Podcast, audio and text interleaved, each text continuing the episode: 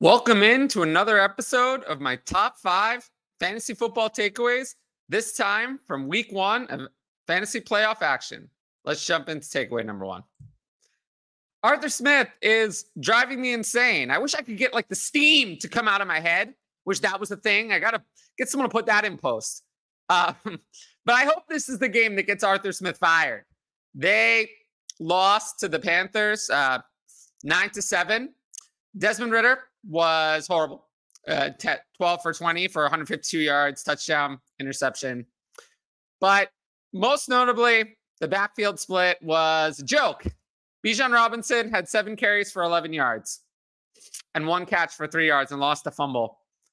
He had negative scoring in some scoring formats. Plus, he only played 58% of snaps. I thought we were going the right direction. Nope.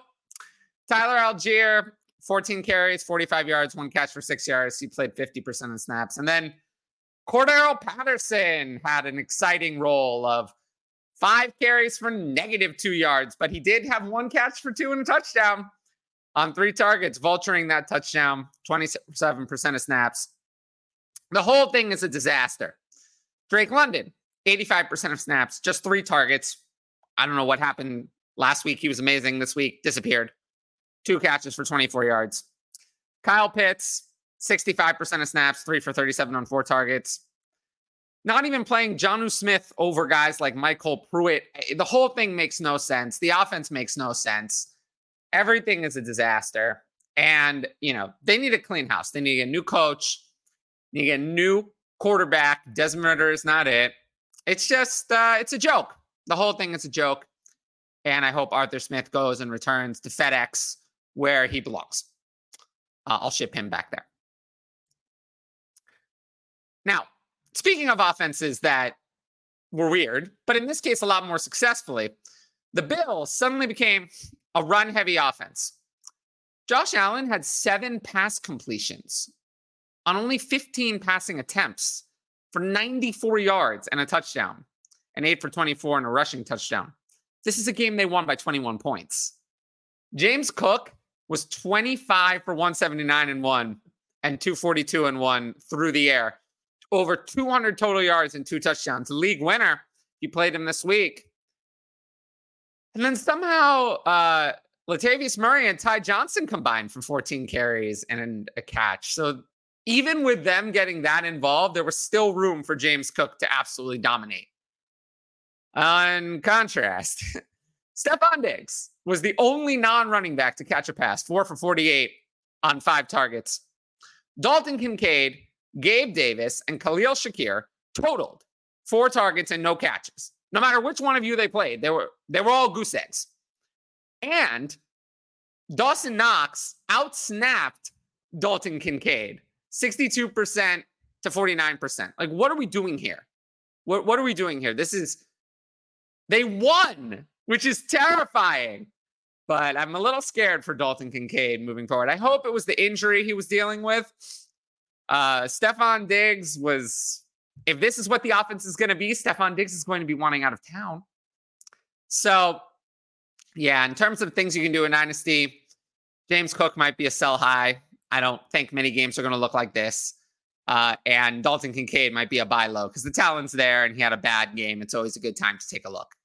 The rest of it, you know, probably shows that they need better alternative weapons other than Gabe Davis and Khalil Shakir. Now, to get into something very saddening to me, Keaton Mitchell was just confirmed today has a torn ACL. It sucks. It sucks. It's it's heartbreaking. I mean, he was easily leading the backfield. He had nine carries for 73 yards. On the play he got hurt, it looks like he was going to break away from a long run for the injury. Uh, it sucks. He was their best running back by far. He had 47 carries for 396 yards and two touchdowns on the year.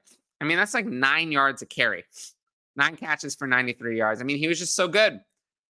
Gus Edwards in this game was fine. 16 carries for 58 yards and touchdown, one carry for 11, 40% of snaps. I mean, it's just not impressive. Justice Hill is not it. We know that. I think that Keaton Mitchell was going to challenge for a lead role in the Ravens 2024 offense. And even better, the Ravens' allegedly pass happy offense has not come to pass. you see what I did there? Um, they have more carries this year than passing attempts 458 carries to 409 passing attempts. So the everyone said, "Oh, Todd Monken is coming in. Oh, the offense will change." Oh, no, no, it didn't because Lamar Jackson is not going to change. Lamar Jackson is, is a run first offense. Why people thought that was going to change was beyond me.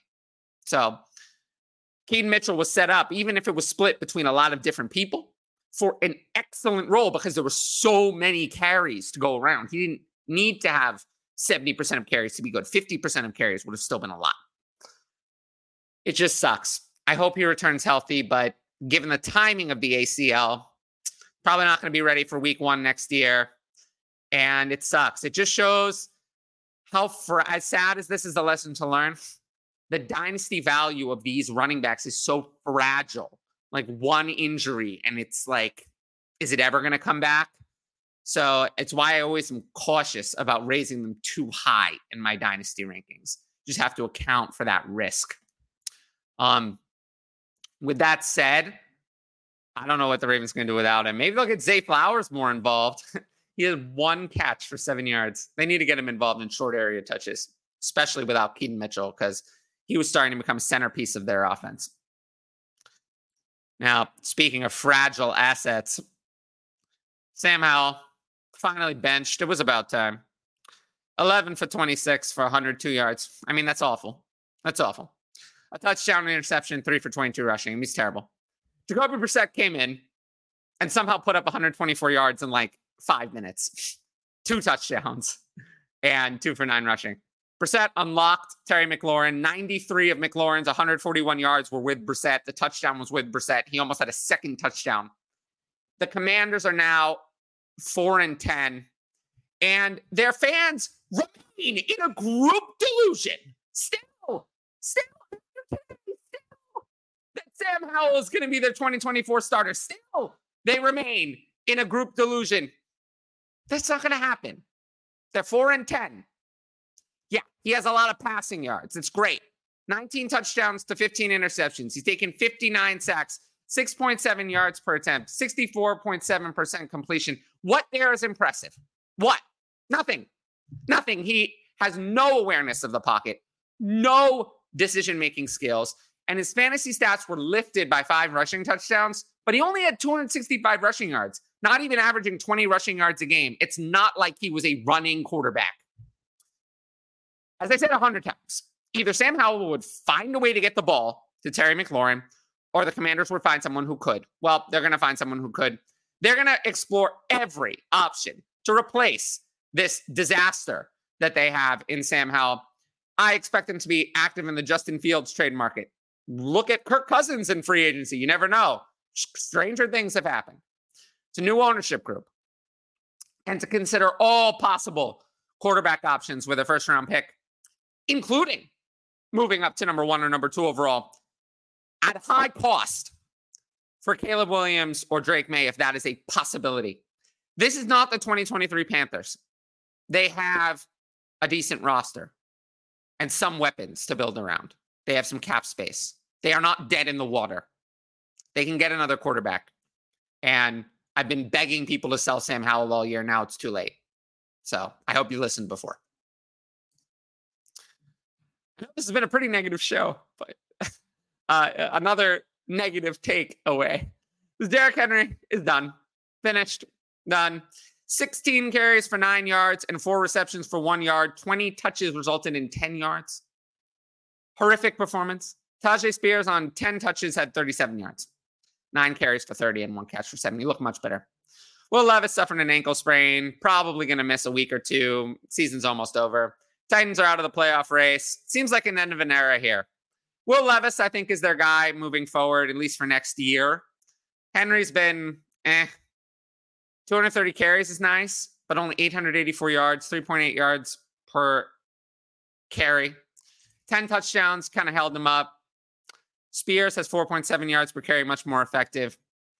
I don't think Henry's going to retire. He's going to have a role, but it's kind of similar to the Austin Ekeler situation. If he's going to need to accept that a team is not going to pay him more than $5 million a year, probably in a one year deal. If he just wants to retire, he might. If he's willing to accept that role, fine. But he's already down to 16.4 carries a game per year. I can't see him duplicating that in 2024. There's no burst, doesn't have it anymore. There's no passing game role next year. I just think curtains up on Derrick Henry. Great career, great career. Absolute league winner for multiple years, but it's over. It's over. And with a running back, it's usually not quick. It's usually not gradual. I mean, it's quick. So it goes from good to bad really fast. And I think it's over for Derrick Henry. Now, if you like these takeaways, uh, make sure to like, comment, and subscribe to the channel. Um, that'll help support the video and also um, just I appreciate it. and then if you uh, we're gonna get into some Patreon questions. If you want to ask advanced questions, uh, sign up at the links in the top right corner, patreon.com slash fantasy advice. Uh, and that's the only way to ask advanced questions for the YouTube. So let's jump into question number one. We talked about this a little. What happened with Bijan Robinson? Can we trust him next week? Well, what happened is that uh, Arthur Smith is a joke. Uh, like I said, he should be returned to FedEx. Um, yeah, I think you have to trust Bijan Robinson next week, but not as an RB one. But probably still have to start him. It sucks, I know, but I, I can't imagine sitting him. Is Bijan still a dynasty? But I'm not sure he was before. Now he might be. Uh, or am I overreacting to a situation? If you're going to buy, what be a good price? Rebuilding team. As a rebuilding team, building around a high priced running back's not usually my style. Uh, so, I mean, I don't know. Like, if I can move Christian McCaffrey for Bijan Robinson, but why would a rebuilding team ever have Christian McCaffrey? Like, if I could move Jahmyr Gibbs for Bijan Robinson plus, maybe I still would. Something like that. I mean, if that's what's on the table. But buying a running back in a rebuild is not really my style. If I think I'm going to be a 2024 contender, then I'm interested in buying Bijan Robinson. Like if I can pay, you know, a wide receiver where the ceiling's not as high, like something like Jordan Addison to buy Bijan Robinson as a contender, I absolutely still would. Rebuilder, not so much. What are your best strategies or tips for managers to evaluate player values? Um, great question. One is explore the data. Explore the data. Familiarize yourself with ADP. Familiarize yourself with trade value. Uh, use different sources of data. DLF is, of course, my favorite, but you know, familiarize familiarize yourself with Keep Trade Cut, uh, their values and, and other people's values, because you need to know what the market is. Then you should make your own values, make your own rankings, make your own spreadsheet. Don't base it on the community values, but independently do that. And then you know, you just kind of you do those things, and then you listen to me. You listen to me, and uh, you can take my data, my rankings is another source. So you have multiple sources.